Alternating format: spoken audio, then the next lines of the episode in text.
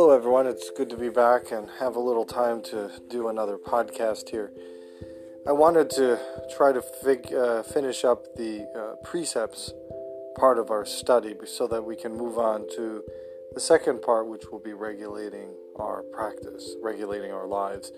Now, again, just to reiterate, the five precepts uh, should be seen as uh, more specifically how we interact with others and that through our interaction with others, we are able to then see the importance and the meaning of Buddhism, and also to be able to relay, relay that to others. That's one of the uh, qualifications of practicing Buddhism is that we are truly relaying uh, our practice and that it's able to be experiential both for ourselves as well as for others.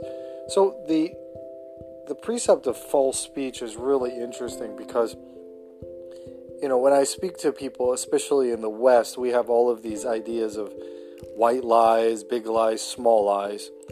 And it's interesting because in Buddhism, the idea of false speech would simply mean something that is not real.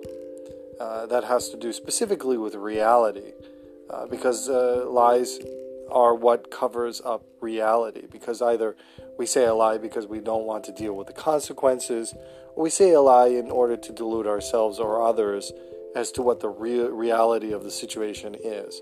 Uh, it was not so bad. Um, I don't know what happened. Know, all of these kind of, as we see in the West, in which I don't know where it came about, but that we tend to rationalize as being small, big, or white lie. However, in Buddhism, our interaction with others is very essential uh, in saying uh, true speech. That means, specifically with our spiritual practice, is that when we are practicing, uh, we are true with our speech about our attainments, our, our understanding.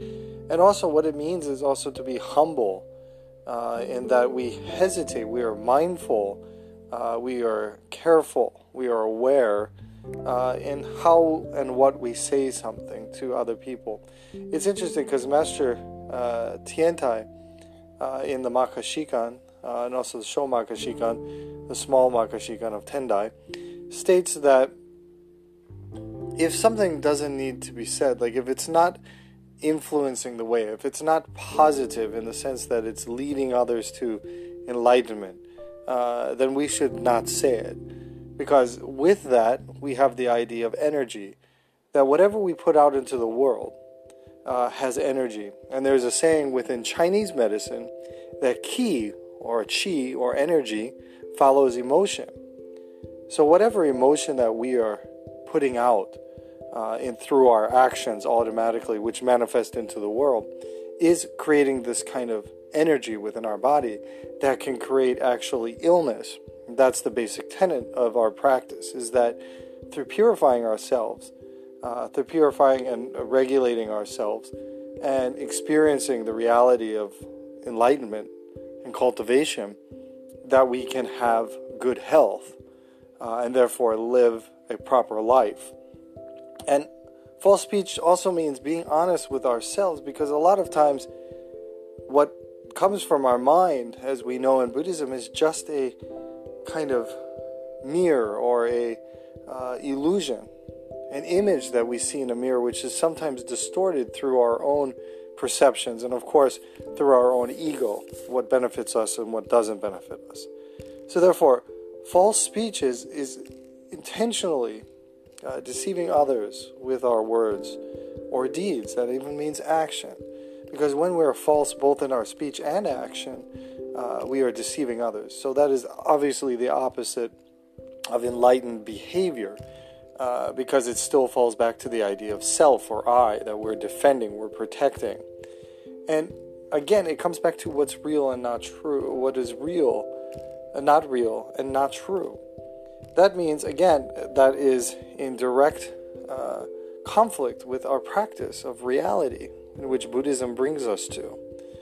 So, therefore, when we deliberately manipulate things as we know that is the uh, behavior of the ego and the mind and Mara, which uh, Mara means murderer, that which murders our enlightenment, that which murders others. Uh, and many times, even through a lie or false speech, uh, we can cause others to lose their life, or even ourselves. And that's again, Master Tiantai states that even through these behaviors, it can be as, as uh, how do you say, complex as even costing you your life. And in the Buddhist Sangha and the traditional uh, Sangha of the Buddha, they would have different levels of offenses, uh, depending on specifically what the lie is, uh, and especially if it's a householder uh, and or a ordained monk. But the most important thing that we're brought up in our practice of Buddhism is that we are aware of it, and that if we have done it, that we repented, that we practice repentance, and that we keep that in our mind so that we do not fall victim to it again. So, therefore, repentance is very important. Now, you may not remember all of the false speech that you've done, but you've done it. We've all done it. By having having sincere uh, repentance and and uh, sincere awareness of the suffering that is created by that, we are able to relieve ourselves of the offense, to remove the mark of karma. And again, mark of karma, they use mark the word mark for karma because like wearing a white robe as you brush against something dirty, begins to stain this white robe. And the more that you walk through and brush against uh, dirty or uh, how do you say, uh, like charcoal or paint, the more it builds up. And that is the same with our mind. And as our mind is a mirror, is constantly be covered with dust. So therefore, one of the most important parts uh, of the original Buddha Sangha is repentance. That means to admit to others uh, one's offense and to sincerely understand the uh, ramifications of that behavior. And this has to do also with the idea of selfishness. That is the opposite of bodhicitta, which is aspiring to attain enlightenment. And that we know that through our actions, again, energy follows emotion. So, what we put out in the world, if our emotion is to deceive other people, uh, therefore we are creating suffering.